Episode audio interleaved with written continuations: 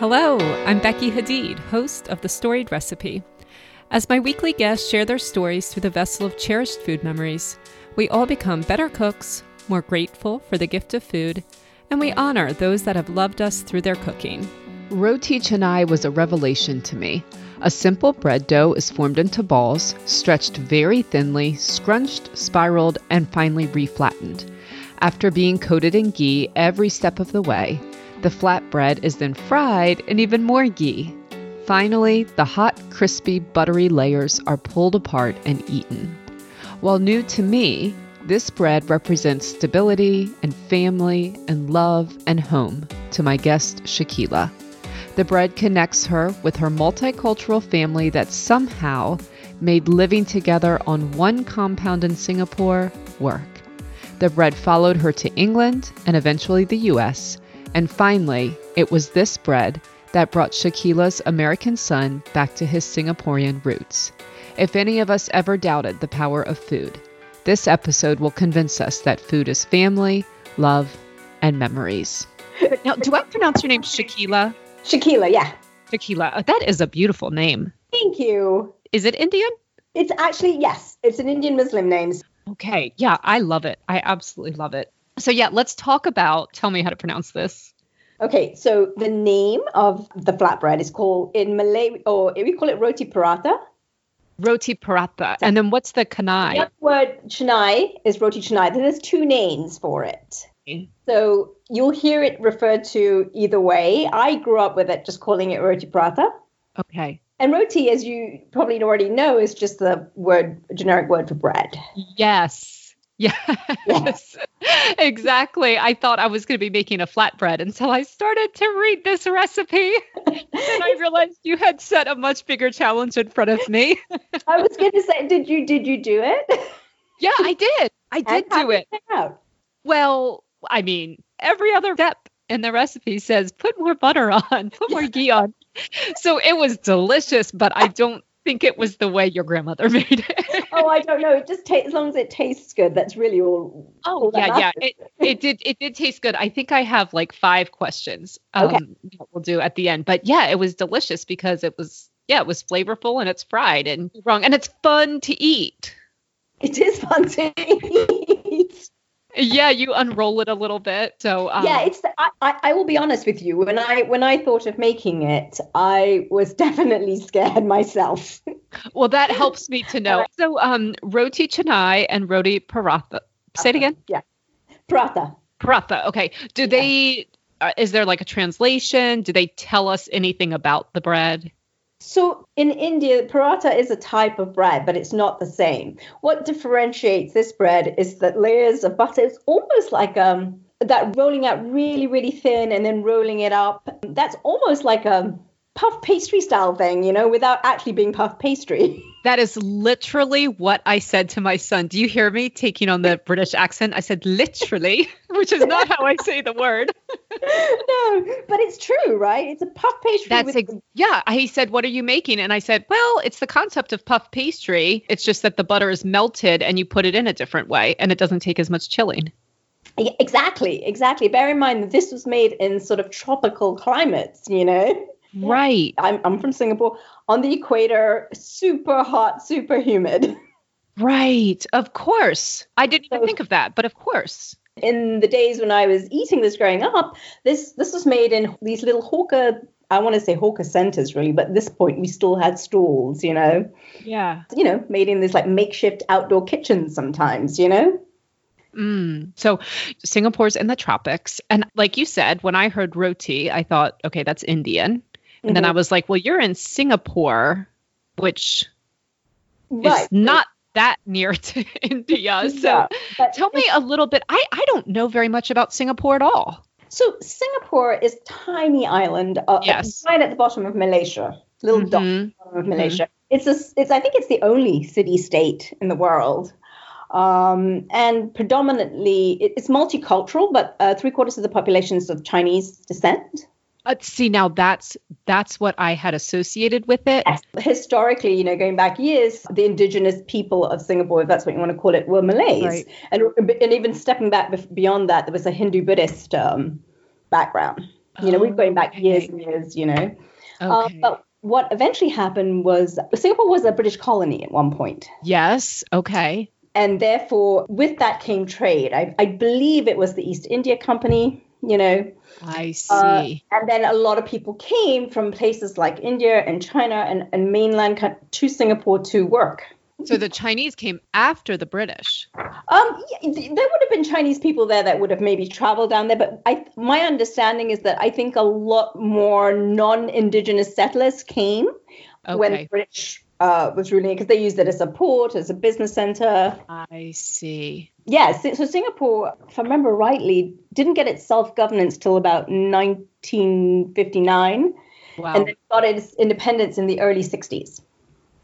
wow. Yeah, so in a very short time, it went from that to being, you know, a super modern, pretty wealthy nation. Is, isn't there a lot of spectacular architecture Yes. in Singapore? yes, lots of uh, beautiful uh, buildings and, and you know high rise. You, ca- I mean, it's everything you imagine a metropolis should be, and it's beautiful because it's so green, and and it's something that Singaporeans do very well. They, it's an extremely green place, you know. Mm, a green metropolis in the tropics. Yes. Wow. I don't think I would ever have put those three words together. So, what a great description. That's really helpful. Mm, so, how about you? What's your. So my history, I Yeah. uh, I think I must be like a third generation Singaporean. I was born there. Okay. Um, my parents were from Singapore, and my at my mom's side of the family, my mom's mother was also my grandma Nani, as I called her, was born in um, in Singapore as well. okay. And this is the grandmother that we're going to talk about Yes, today who made yes. this bread. Okay. Yes. Okay. Yeah, she was born in the in the must be 1930s, 30s.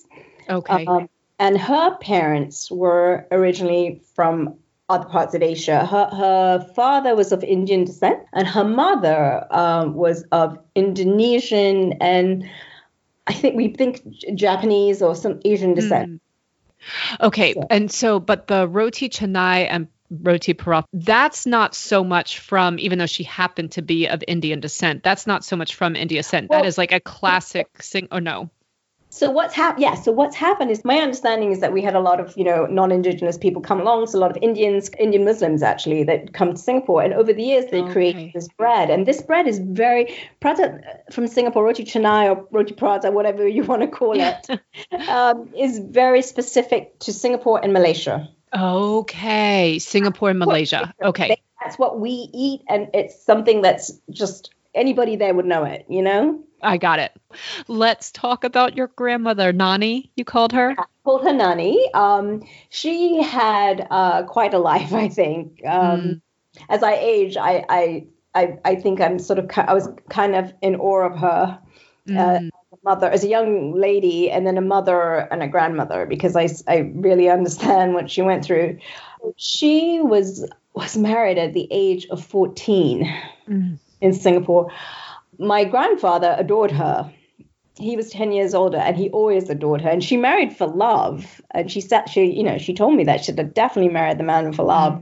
But it was also during the end, towards the end of the war in Okay. Singapore, World War II. And Singapore was an occupied, was occupied by the Japanese. Okay. Yep. Um, so it was a harsh regime. Yes. under. hmm And um, I, I am sure one of the things that went into the decision for getting married was it Yeah. was her as a married woman. Yeah. Um, so because you know like the Japanese would come and do raids, and my my mom used to tell my great grandmother would hide all the young cousins and the female in these big storm drains, you know. Mm. Um, so she married at 14. I think had my mom at 15 Amazing. but even though she had my mom, her sister, her older sister, I guess, had three kids, and she had passed away in childbirth with her last. Wow. And her husband, her brother-in-law, had had died during the war. So my grandma was instrumental in raising these three kids. At And she- 15, she Yeah, at- had four children. So she, I mean, she had she had her mom, my great grandmother, but still, she when she got married, she's she took these kids, you know, and raised them with her own children. Wow. Yeah. So from a yeah, and she it, she I think she gave birth to five kids Two Wow. didn't survive, but they also adopted a child. So Okay. Yeah. So she had her sister's three. Yeah. She had five, but two died. So that's three. So another 6 And then she adopted a seventh. Yeah. hmm And, she probably had all seven of those kids by the time she was what?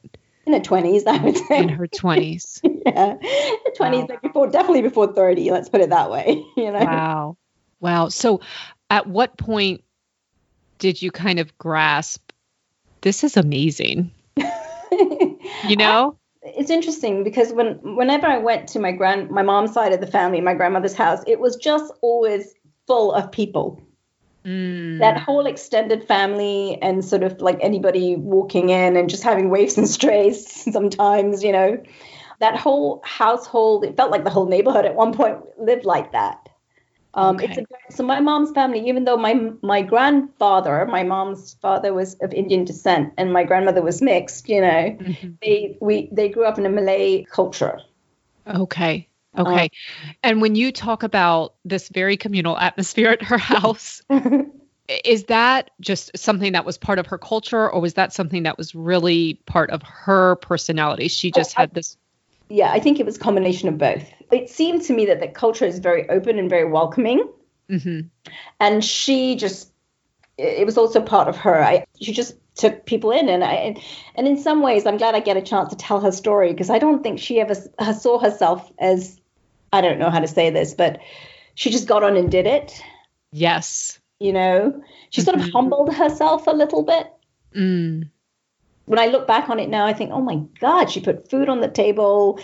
She raised her kids. Then the grandkids came along, you know, and, we, and they lived in, in a big group. Like my, my uncle and aunts at one point lived with her. So there's all these, there were always kids. And then we had second cousins and third cousins, you know, living in the vicinity. So there was always people. Everything was like a communal event at my grandmother's uh, home. That is really extraordinary. Yeah. Yes, it's such a motivating factor for me with this podcast is to honor these unsung lives hmm that are they're the ones that are really awe-inspiring, right? Yes, and as I said, as you as I've aged, and also I've aged, and I I grew up very differently, as in in my household, and I and I've crossed the world. You know, I've crossed many oceans to get here, and I lead such a different life. But I know my life is the way I lead my life is so informed by those early years. Mm, You know, mm. it's like written into my DNA. Right. Right. Lit- literally. Yeah, literally. Yeah. did she cook all the time?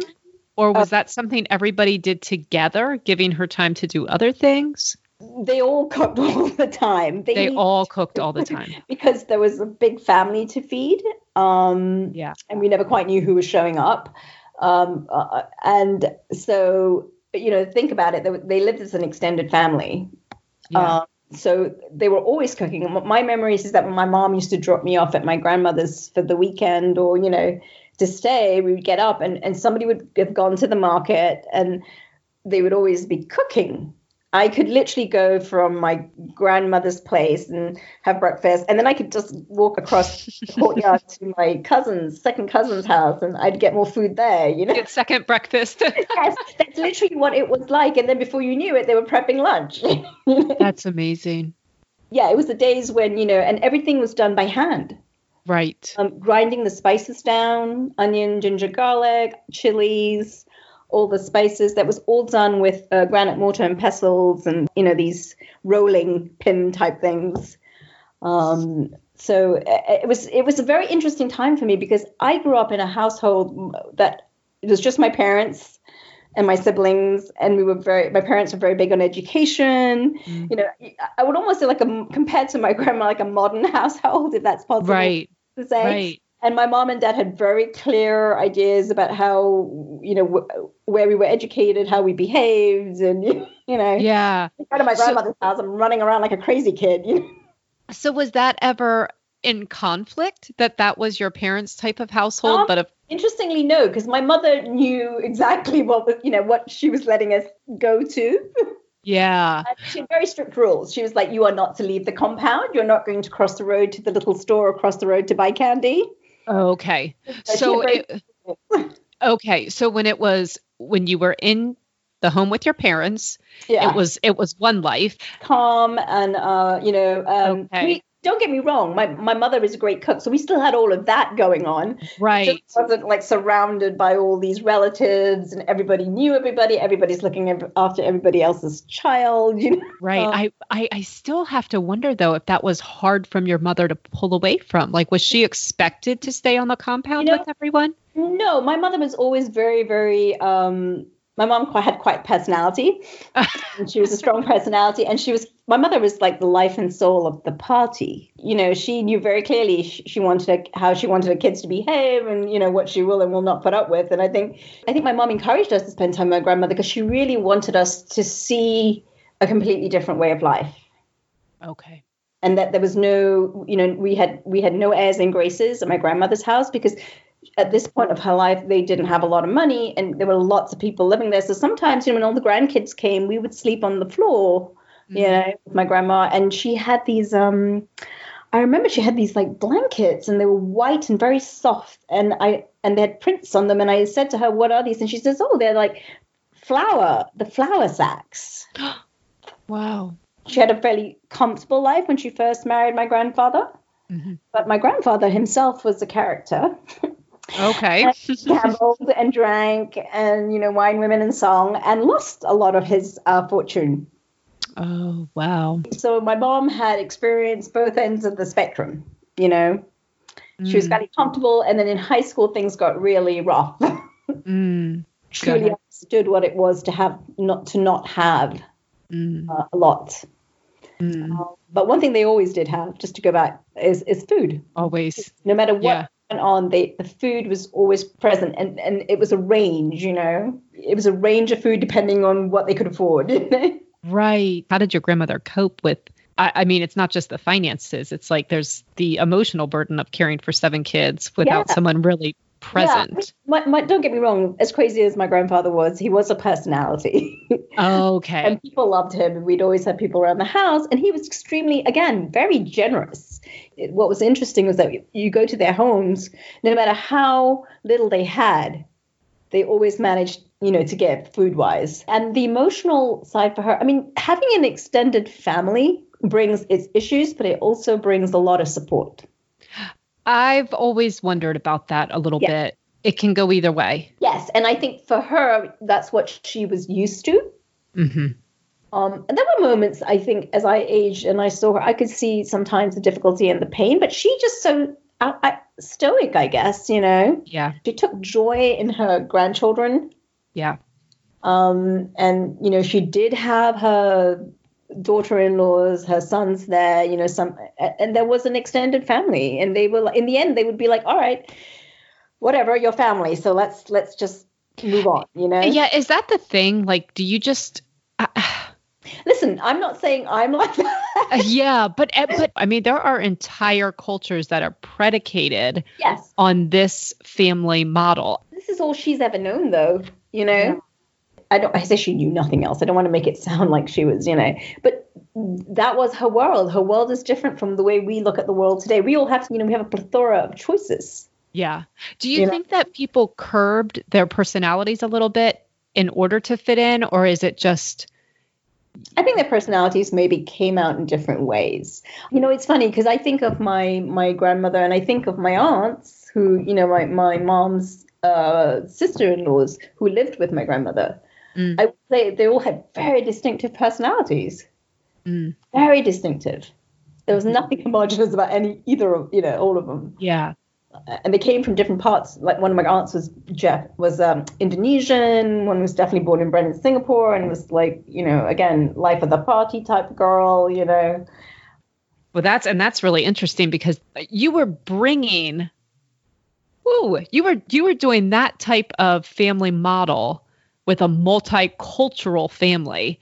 yes. So what I will say this that the, the thread that ran through my mom's family and my and my dad's family, they were Muslim families. Okay, Mm, so that okay. was common denominator. But let me tell you.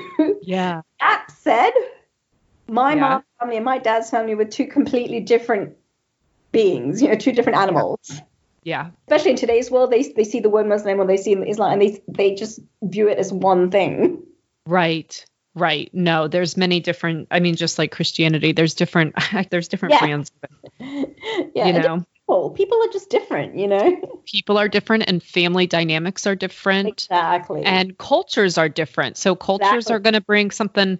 Uh, when a culture and a religion meld, right.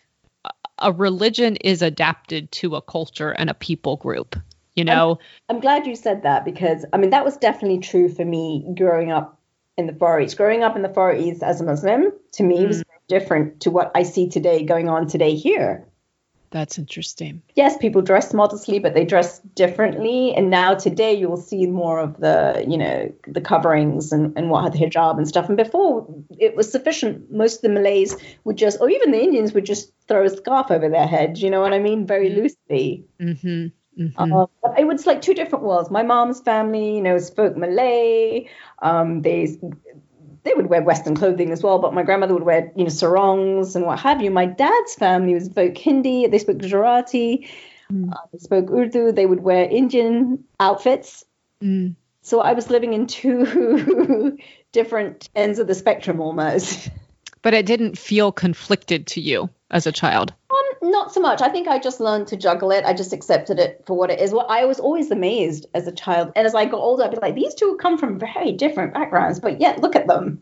Mhm. Yeah, my parents. It was um, their fifty-second wedding anniversary, just Yeah. March twenty-eighth. That's amazing. Congratulations to them. Um, going back to the logistics of all the cooking in your grandmother's home, was going to the market a daily thing? Um, yes, when I was growing up, certainly, if not daily, at least uh, maybe once or twice a week. Because at that time in Singapore, we you know we have wet markets still. So Wet people- markets? What is that? You could go to market and you get your vegetables and what have you, but you could also go get your meat, your fish, and you can literally say, I want that chicken. Yeah. and the fish was all freshly caught, you know, every day. I mean, so yeah, it was definitely an everyday, if not a few times a day. And depending on how many people you had to feed too, you know. Right. Which you uh, never really knew. It was definitely a, a, the true Asian thing. You, you can go to someone's house, they will always feed you. Yes. You said everybody was cooking all the time, It which felt like- really, a child, that's what it felt like. well, it probably felt that way to the women. So now, well, and that is a question. I'm making an assumption. I, I do assume it was the women. So the, it's interesting. Um, actually, you should say that. So the day-to-day cooking, I would Uh-huh. say yes. Uh, it was the women. But let me tell you something. When I when I got married, oh, 20 odd years ago now, obviously I was living in England. We went home to Singapore. My grandmother wanted to throw a huge reception. Mm. My uncles cooked. Your uncles cooked. My, my my mom's family, a lot of the men can cook. Do They- they learn as children? I, I guess they must do. And they cook these biryanis and stuff like that, sort of Oh, elaborate wow. dishes that you serve. Uh, and I think we had, I don't quite know how this happened. It, it's 700 people, I think, came What? throughout the day. Yeah, yeah, throughout the day. It's a very open thing. Wow. I have a big family and they know a lot of people. It's it's like a big family but a small town. Yes, yes. My elementary school teacher came, um, which was actually lovely. It was so good to see her because she was one of my favorites. Oh, that's that Um, really is lovely. yeah. That really is. Now, did you cook as a child or was that you just I- played? I played. I would watch, uh, but I definitely was definitely connected to the food. For example, in our home, we had. I remember very clearly having a lemongrass plant, you know, and, and playing with that because that's very sharp. The lemongrass. At one end, Really? putting myself on it all the time. Yes. you didn't learn. no, didn't learn. And we had a something I don't know what they call it uh, in England, but we used to call it a custard apple tree. Fully ripe, you can literally open it, and it's soft on the inside and it's sweet, and you could just and things were seasonal. So there was the durian season. Have you I've heard about the durian. uh, during durian season, you know, people would uh, just sit around and eat that. Food was big. Food is like at the center of just about every major event. Yeah. The durian, that's the one that stinks really badly, right? Yeah. It really does. It's funny. I, I do understand what people mean by it, but it tastes incredible. And I've never eaten anything on this planet that has that flavor. And you get used to the smell, just like everything. Oh, yeah. Well, and if you knew what taste was going to come after the smell, you would associate it differently, right? Yeah. And that's my that's the thing I probably miss most, the, the tropical fruits, the mangosteens, the rambutans, the lychees, you know, and all those sort of things that I had them all the time, you know. Mm. Now, when it comes to this roti paratha, you associate that with your dad also. So my father traveled a lot. Um Yeah. and so he was away so much. So the weekends when he came home, it was like a big, you know, a, a big to do sort of thing. What Uh, did your dad do? My father is uh he an aeronautics engineer. So he'd been all over the world. So my childhood was definitely informed by that as well, you know, the traveling and the food. he used to take us out on Sundays or Saturdays and we would go eat prata in the mornings and probably just to get out from my, under my mother, you know. he, he would literally have us 24/7 for sometimes he'd be away for 2 or 3 months, you know. It's Amazing. Yeah, your mom was shoot. Your mom had to have all those rules yes. Yes, I think to that's manage. that's part of the issue. Um, she had very clear. I think she always had very clear views. She always wanted to be a mom. For Mm. her, she said if she could have had more children, she would have. You know, How many of you were there? there was only three of us. Uh, Okay. My father was enough. you know, Yeah. yes, to travel all the time that makes Yeah. a, such a difference. you know, again, food was the center of our house. My mother is, was an amazing cook, thanks to her mom and her grandma.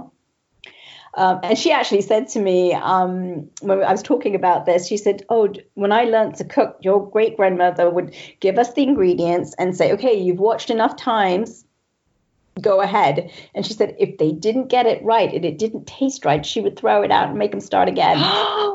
And she said, Mom, my mom was like, we didn't have a lot of money, so that was not going to work. And she goes, and nothing was written down.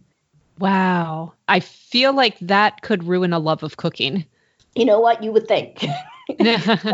but no, because I think it's so inbred in the family and in the culture, and even in Singapore. Singapore is, you know, food is like the national religion in Singapore. yeah. It, it truly is. I mean, if you flew to Singapore and you didn't eat at any of the hawker centers and, and things like that, you, I mean, why would you go?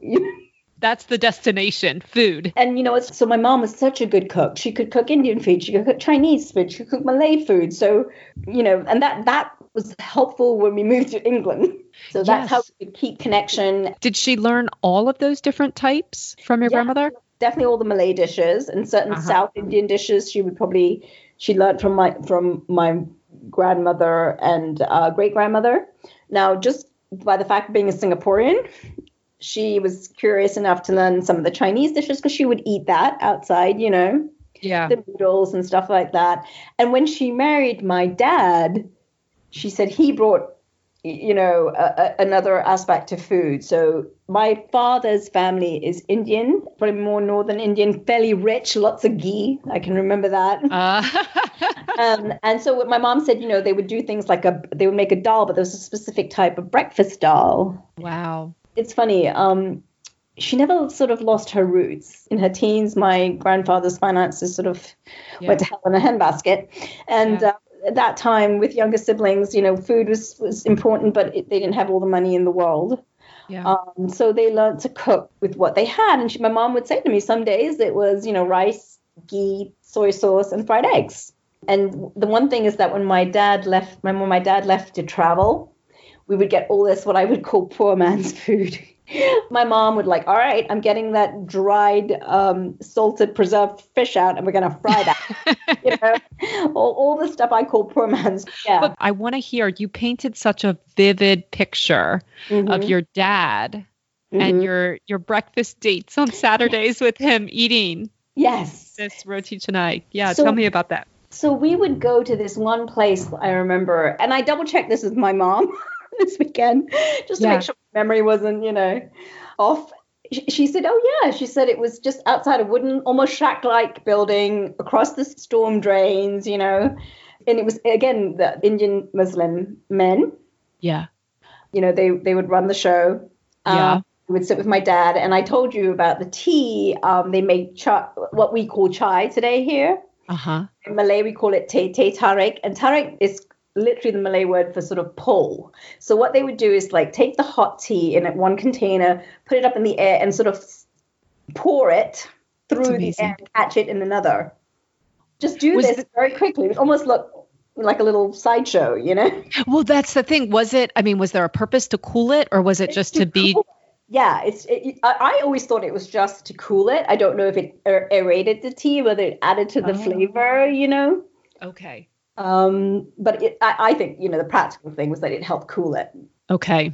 So the same. They sold it at the same. You called it a stall. Yeah, the stall. So, in, when I was growing up in Singapore, you would still get these roadside stalls in certain Mhm. places, and pe- people started to get to know them. Mhm. And even in, in my much younger days, they would get like a cart sometimes in certain neighborhoods, especially my grandma's neighborhood, because my grandma grew up in more like a little.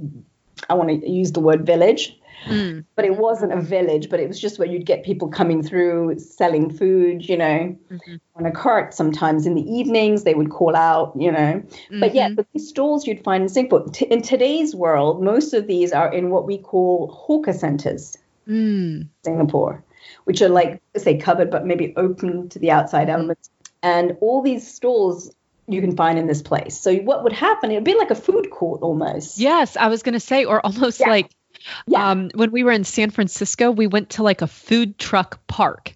So right. yeah, so the government, you know, being the Singaporean government, decided, okay, for health and safety and all these things, food safety, they brought all these hawkers in. And it's got to the point now where Singaporeans will literally go, if you want to eat chicken rice, which is another major dish in Singapore, people will argue about which stall to go to, where, you know, wow. and where to eat satay. I mean, they're Michelin, I think there's a couple of stalls in Singapore that actually, these hawker centers that actually have one Michelin star. That's amazing. Yeah. You know, Do they also have what we traditionally think of as restaurants there, or as if oh, you're yeah. not eating at home? Okay. No, no, no. So what's happened in Singapore? So they definitely have restaurants. They have high-end restaurants. They have you know middle of the road restaurants, and they have these hawker centers. Hawker centers are normal and they're open at all hours. People will go for breakfast, lunch, and sometimes they'll eat 11, 12 o'clock at night. You know, Yeah. yeah. eating is like a national pastime. Yeah. So, uh, are you getting the idea? I'm getting that. I, I, I am. But you know, and this is, uh, but obesity is not a problem there. Not such a problem, and I I can't haven't worked out. I think it's probably more of a problem today than it was. Mhm. Uh, I think in the olden days, people probably walk a lot more in the Yeah. heat. Sometimes the food tastes so good and so intense, you don't actually need huge portions of it. Mm. The thing about um, a lot of these hawkers is that, so I would go to maybe one place to eat chicken rice, or I might go to one place to eat a particular noodle, you know, um, or something like that. That that's all these people do. Mm. So think about it. For some people, Mhm. that could be 30, 40, 50 years, family generations that just cook that one dish. They perfected it. Yes. They're not trying to be a jack of all trades. Right. And Right. there lies the difference, I think, sometimes. You know? Well, I think you're right. Yeah. Mm. That's why the food thing is my mom has an ability to cook. Mm. And I can't explain it. My mom, about two or three years ago, I went home to England in the summer, and uh, my dad's relatives, actually, my dad's side of the family had come from Singapore. And um, my mom was cooking all these Singapore dishes. And I'm like, Mom, why would they ask you to cook this? She goes, They've just flown all the way from Singapore, but they said they wanted my mom to cook her way, her style, you know? Hmm. So she definitely has that. A talent. She has a genius for it. Yeah, definitely. And that's been, Yeah. uh, when I look back on it now, when I was younger, I'd be like, oh, really? Do I really have to clean up? Do I have to chop these vegetables? You know, Mhm. do I really have to slice onions? Now I'm so grateful because that was my connection to my roots. Mm, right, exactly. Yeah, so let's talk about that because at some point you left. How how old were you? So I moved to England when I was about 11. 11. Okay, So- and I And then my formative years, my teenage years and my early 20s, you know, were all in England. and I assume this was for your dad's job. Yes, yes. Uh, My dad worked uh, at Heathrow in, in London. So we moved to England. And to be honest with you, I, I still refer to England as home. When I talk about going home, I talk about going to England because my parents are there, my siblings are there. Okay. Yeah. And like you said, your mom brought all this food Yeah. And, with um, her. Yeah. Mm-hmm. All these cooking methods and cer- certain foods sometimes. You know, we used to go home to Singapore every year, and I'm pretty sure she had a ton of food stuff in her bag. Oh, of course. now she doesn't need it, but because it's so readily available. Right, right. But yeah, she must have missed those flavors so dearly. Yes, yes. And my so my the way, you know, other than my mom cooking herself at home. My, my dad would take drive us into London to Chinatown mm-hmm. on a fairly regular basis, at mm-hmm. least a couple of times a month mm-hmm. to, on a Sunday to eat at the Chinese restaurants. And go ahead.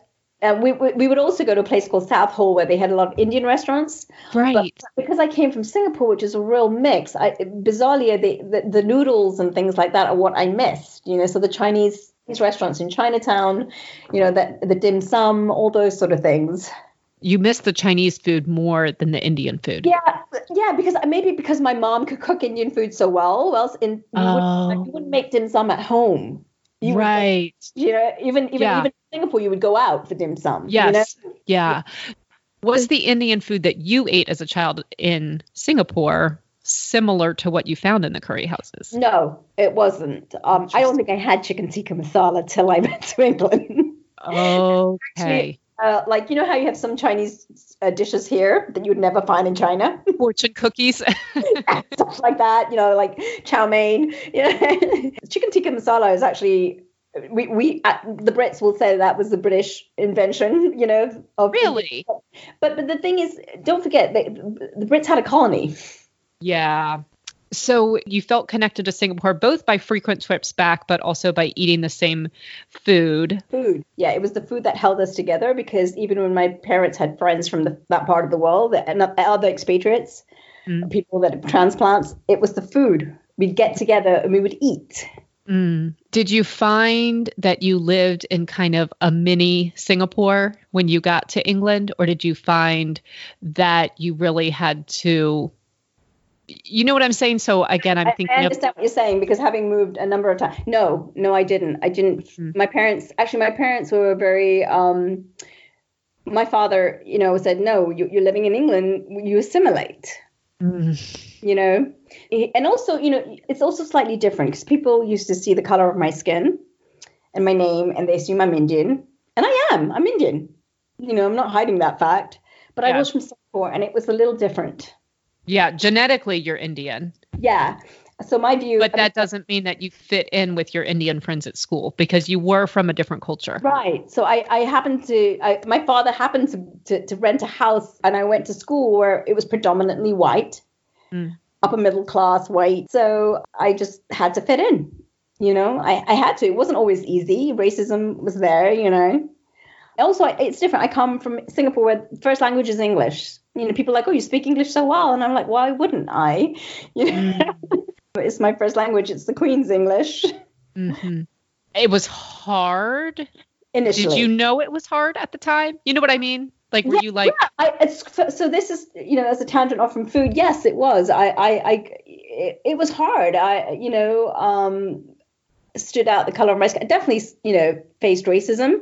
Mm-hmm but then again, I also found these set of friends that didn't seem to care. You know, they they were. I just I don't know how to say it. I just got on with it. Well, yeah, well, you know what? You've got a little bit of your grandma in you. Just got on with it. Yeah, just yeah. got on with it. And I knew, you know, but it, it's funny. I, maybe I didn't think so hard at the time, but when I look back on it, you know, when when you're looking for jobs, you always had to be as a person of color. Mm. It's in the back of your head. You, you sort of have to be better, and I always did. I always strive to be the best, you know mm-hmm. and um, just to push yourself to but i never i never made any apologies for that I, I, definitely when i went to college again because the color of my skin you know i was female and my name there were a lot of asian in in, in england we call people from the indian subcontinent asians as opposed to indians mm-hmm, mm-hmm. And yeah uh, and I think, I think they were kind of stunned. I'm I'm pretty forceful in my opinions, and I'm outspoken. I didn't feel the need to be surrounded by people of the same color, you mm-hmm. know. So I definitely had a little, not pushback, but they were a little taken aback, you know. Maybe it's even more in retrospect that you realize yes. how wrong some of these things were. Completely. But we were living mm. in a different time. I mean, I did have to get on with it. And I was lucky. I didn't, you know, I, I think there were people who suffered far more than me. I, I hate mm. to say it. I think socioeconomic status. Yeah. Mattered. Oh, absolutely. You know? Sure. Mm-hmm. Um, and I came from a, I would say, very middle class background. Mm-hmm. You know, my parents, my my father had a good job. You know, we were we were in good schools. I definitely know friends who came from much more of that immigrant experience. Mm-hmm. You know, parents came, maybe didn't speak the language as well. They would start by owning small shops, things like that. I didn't have that experience, you right. know? Right. Mm-hmm. Mm-hmm. Okay, so did the transition from Singapore to England help you deal with the transition from the UK to the US? Um, yes, yes. I mean, I always knew in from a very young age I wanted to live in more than one place. Okay. My father traveled a lot, so he that that wanderlust he sort of planted that in us. Okay. This is really interesting because you're kind of exposing a bias I have because in my mind I'm thinking of this as a series of losses, but that is not the no. way you see it. No, I, I, not at all. Um, I, I, don't see it as a loss. I just think it's progression and and change. Mm-hmm. You know, because change mm-hmm. comes to us all, whether we like it or not. Mm-hmm. Um, yeah, and whether we invite it or fight it. Right, exactly. Mm-hmm. Now, listen, I will say this though. I mean, the, the move from England to America, um, we're two countries divided by the same language sometimes. Mm-hmm. I did struggle a little bit with that because I, I was always, you know, I, I love London and we were living on the outskirts of London at that time. My, you know, Sean, my husband, and then we lived in New York City. And then when I moved out to the suburbs here, even though it's only 12 miles from the city, I was like, oh boy, you know. Mm. Mm. So how how old were you for each of those moves? So you and Sean left. Uh, yeah, Sean. We were I think we were probably about 27, 20, maybe okay. 28, 29 when we moved to New York City. But we've been in the States now. Like I'm now 51. So wow. yeah, I've been in the States a long time. So in theory, you would think it's the States is home. If I'm in England, I refer to this as home. I know what you mean though. Yeah. I know what you mean though. I know what you mean. I'm shaped, I'm definitely British. Mm. Definitely. You know, my there's something about me, my sense of humor, that mm. dry sense of humor. It's still very British, you know. Mm. Uh, yeah, I'm thinking about the you know, it's kind of like that boiling a frog syndrome. It all seemed like reasonable moves and small yes. changes. But then when you think about your childhood running around a compound of family yes. where everyone was cooking all the time to a life in New York City with no extended family, and you had really even put away your cooking for a little I, while. Yeah, I did. And um, I could still cook. So I would still cook what I needed to cook. It wasn't, you know, super elaborate or anything like that. But this, but this, to go back to this one dish, I always scared of doing it, just as you were scared. Yes. and because I had these memories of my grandmother just sit, you know, the grandkids sitting around her while she made these things that seemed to she had like she could do it really artistically she could stretch this dough so thinly that you could see your face through it you know mm, yeah it was almost like mythological to you at yeah. that point yes and it was and that's how i kind of remember it and she would talk to us while she's doing it. And then when it came to cooking it i mean the poor woman would spend hours like it seemed like hours preparing all these breads and we would devour it in yeah you carried some guilt with you also from your childhood that you had to work through before you could make this. Almost like a little comment yeah. To come back to that the, the thread there is that my son who again as i said you know born and bred american mm would still go home to see my family. So he knew, you know, he knew the roots, but he loved this bread. Mm. Now, and, did he get to meet your grandmother? Uh, only when he was very, very young. He doesn't really remember her. When he was two, I took him to Singapore, you know, and she she passed away mm. after. So, um, but he just, you know, because my mom is such a good cook, you know, she would cook, mm. but he loved this bread, and we used to be able to buy it at the Asian supermarket. Mm-hmm. And mm. he just, mm. but I remember eating it a few times and I'm thinking, okay, this is close, but there's something about it that isn't right. Mm. Finally, and he kept saying, Mom, I really like it. I really like it. And then one day, after spending hours on the internet trying to find something that looked reasonable, that made sense, I thought, okay, let me give this a go. you know, and I did it. And I was beyond thrilled. Your first experience, no problems. Yeah. Do you know what? My first experience, no problem. I was so surprised. That's amazing. Did you kind of kick yourself and say, why did I wait so yeah. long? Yeah. Yeah. Mm-hmm. Was it emotional for you it to was. make it? So, so the last couple years, I suddenly decided I would just slow down a little. Mm-hmm. And with that, I started baking. Mm-hmm. And I'd never been a baker, mm-hmm. really, you know, a cake mix here and there and a few things here and there. But when I was growing up, that's another thing. We would my during Eid or Ramadan, you know, the end of Ramadan, mm-hmm. the Malays call it Hari Raya. When Eid came around, everybody would make little cakes and biscuits, and I would sit around with my the women in the family and mm-hmm. help. So that that memory really stuck with me. Mm-hmm. And I remember thinking, oh, I would love to be able to do that one day, you know. Mm-hmm. And I just kept thinking it over and over again over the years. And then a couple years ago, I, I sort of simplified everything and I thought, okay, let me try. And I started baking. Again, nothing fancy. In fact, I kind of like the home baked look. I agree. I agree. Yeah. Now you didn't find like a community of women to do it with like you had well, before. You went and had, did it by yourself. Here, I, I, I don't. I have women that love to eat, but not so much women that really want to bake with me. Yeah. So this is what happens. So I would just make these. Uh, one thing I made was this peanut butter cookies, chocolate chip mm. peanut butter. My friends love. They love it.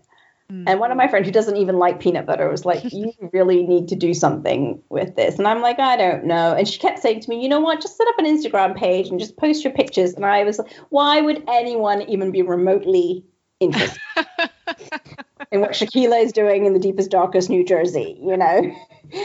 and, and ah. so, but one day when I, I made this bread, and it was the uh-huh. first time I actually thought, I don't know. I don't know what it was and I posted it on my personal Instagram page. Yeah. And I videoed it. My son videoed it. And I made a slideshow and I posted it and I wrote the story and I said I just gave thanks to all the people who were patient and kind enough to share space with me in their kitchens when I was growing up because mm-hmm. really they did. Mm-hmm. And um, my grandmother who made every you know everything that came out of a kitchen was made with love. Yeah. And I could yeah. taste yeah. And I wrote this piece and I, I couldn't believe it. And then that was the time after that, that's when I started my Instagram page, Adventures, Adventures in Flour. Oh, and, that's such a great story. It was only after I did this this recipe. When I did this recipe, I thought I can do this. I mean, it's not. I'm not. Listen, I'm not professional baker or, or claim to be any of those. But things. I don't think it matters. I don't. I, I really don't. I really don't. And it gives me joy, you know. Uh huh. And other people, all your friends yeah I, I, definitely this is done with literally my my friends and my son and my family you know people i call family in mind when i when i bake. It really isn't done with any other there's no other ulterior motive. Yeah. Now yeah, when you make it do you well okay let's start talking about the recipe yeah. and how to make it and my my big fail. Yeah, I, I don't think you failed i think I, I didn't fail where i thought it I where I thought I was going to. And I and I have to also okay. say I watched a recipe um I yes, watched a should. video.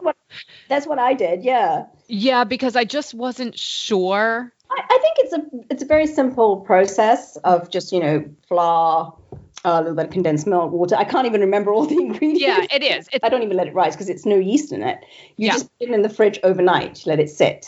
Yeah, and do you think the resting? Do you know? Do you? No, I think I think you do have to rest it. I, I once remember trying to do it instead of doing it overnight and just taking it out the next day in the afternoon, and I tried to do it in a few hours and it didn't come out right. Yeah, I didn't rest it. yeah, no. I think if you did it in a way, it's an easy recipe if you just put it all together the night before and just stick yeah. it in the fridge. And when I when I make this, I don't even think about it's too much butter. Oh no, I just, I, w- I just stick that thing of ghee next to me, little container, and as I'm forming the balls, you know, I just put them in, like cover them in ghee, and then bring them out the next day, yeah. pat them out. Just I just keep putting it more on, you know. Yeah, and do you mind just um, explaining? I, when oh, I was sure. getting the ghee out, my husband was like, "Oh, I don't know, you know, he didn't know." So tell tell oh, us. So what it is is butter has milk fats in it. Right. When you cook butter or you heat butter up, you'll see the bubbling Mm-hmm. White bits come to the top. So ghee is just when you cook the butter and you've taken the milk fats out of it. Hence clarified butter. Mm-hmm. And, and it's so simple to do. I've never made ghee before. When you do that process, do you do anything with the leftover milk oh, fats? No. So I would typically get some unsalted butter. Uh huh. Let it come, you know, slowly melt, and let it. You'll see it bubble up. People do it in different ways. I start skimming off that sort of scum, scummy milk fat off the top. Okay, what kind of tool do you use to do that? I use an old spoon. oh, okay, nothing fancy. This doesn't no, have to be intimidating. No, this is not. This is not meant to be intimidating. And then okay. over time, and sometimes you can even do it like a brown butter. You know how some people do brown butter yep. and milk fat mm-hmm. sink to the bottom. Some people do it that way. Oh, okay. And then you can strain it. Some people strain it to cheesecloth. Uh, Okay. if, if there's any milk fats left, Mhm. that's coming. It, it strains. So I just strain it to a to a small little strainer I have, and I let it sit, and then I restrain it again. You know, so that if there was any milk fats left in that first straining, it sinks to the bottom.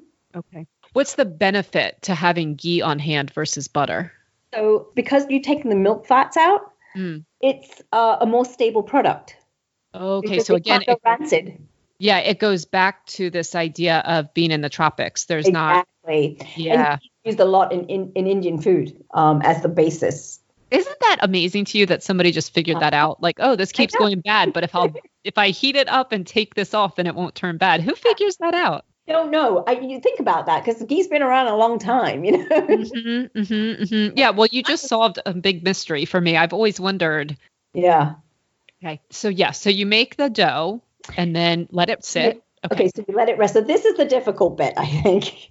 Yeah. You take it out and then you you make it into little balls. And what you take the little balls and then you start to pat it out. And you literally can pat it out with the palm of your hands and pull it and pull it. It's a bit like pizza dough, hmm but usually they would fling it in the air, the pizza maker, to thin it out.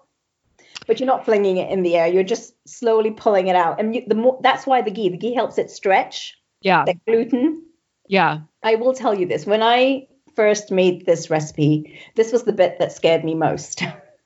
Well, okay. Mine got very thin actually pretty easily, but I actually started to rip it. so, Uh, which you- is which yeah. side is worse to make it real thin but accidentally rip or like Well, it's it depends. I mean, inevitably, sometimes you just rip it. it. I mean, it does get ripped at the end sometimes. You know, it's just Yeah. at final stages. So what happens? It in a way, it doesn't really matter because you then have to. So now you've got this great big thin pastry stretched out, right? Yep.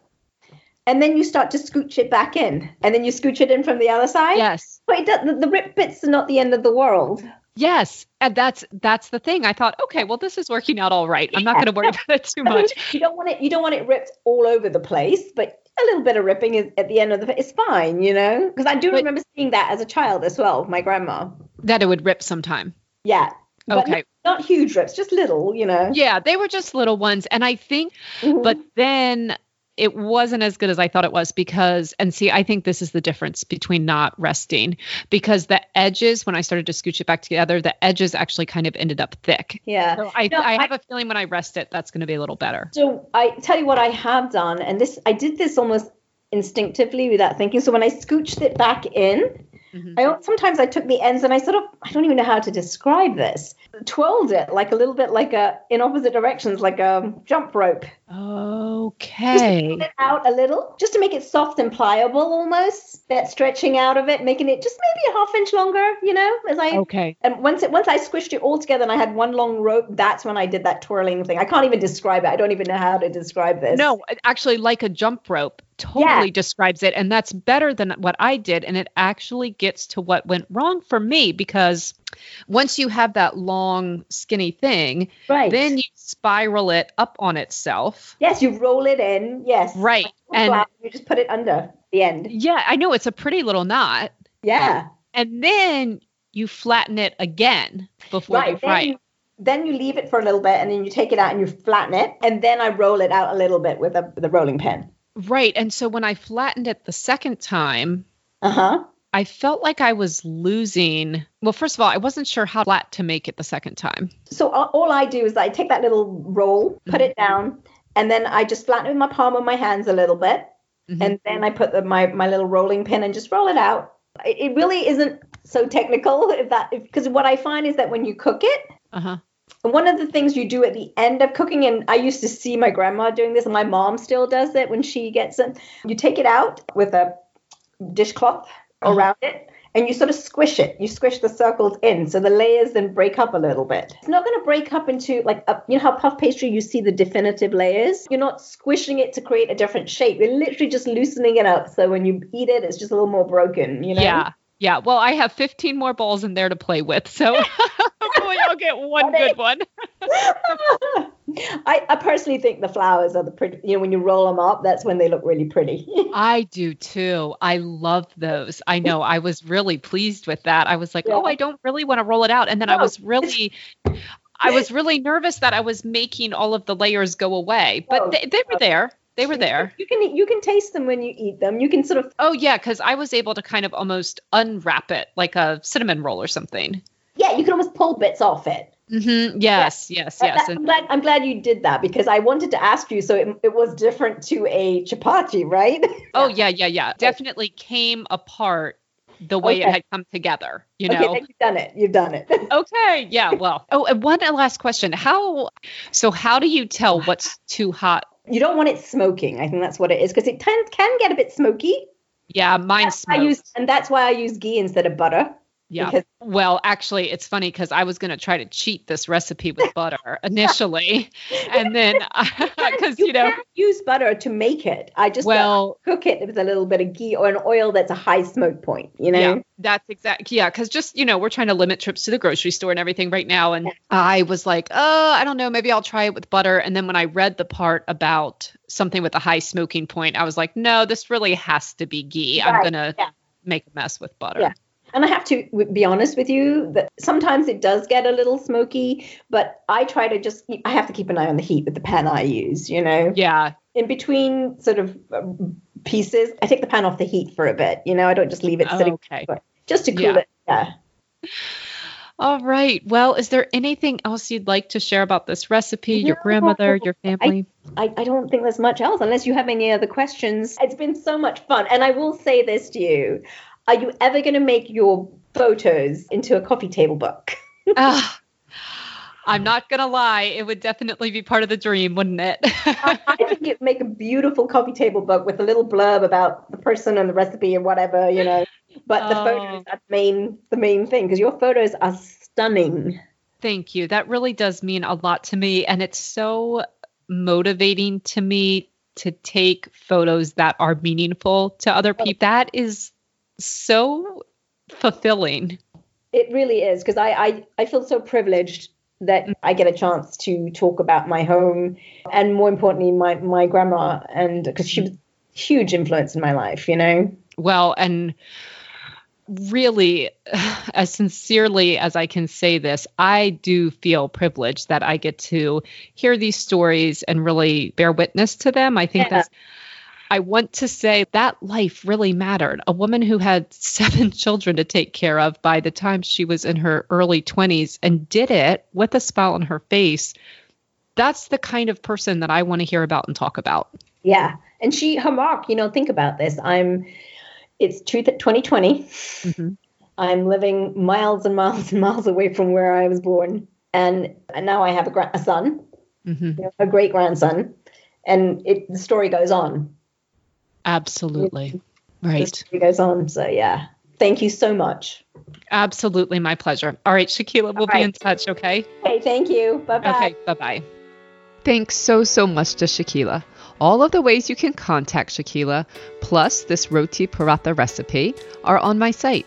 Also, because Shakila mentioned my food photography, I wanted to let you know that there are many free food photography resources on my blog, from the Storied Shot series to downloadables like Fundamentals of Food Photography and How to Make Ugly Food Beautiful.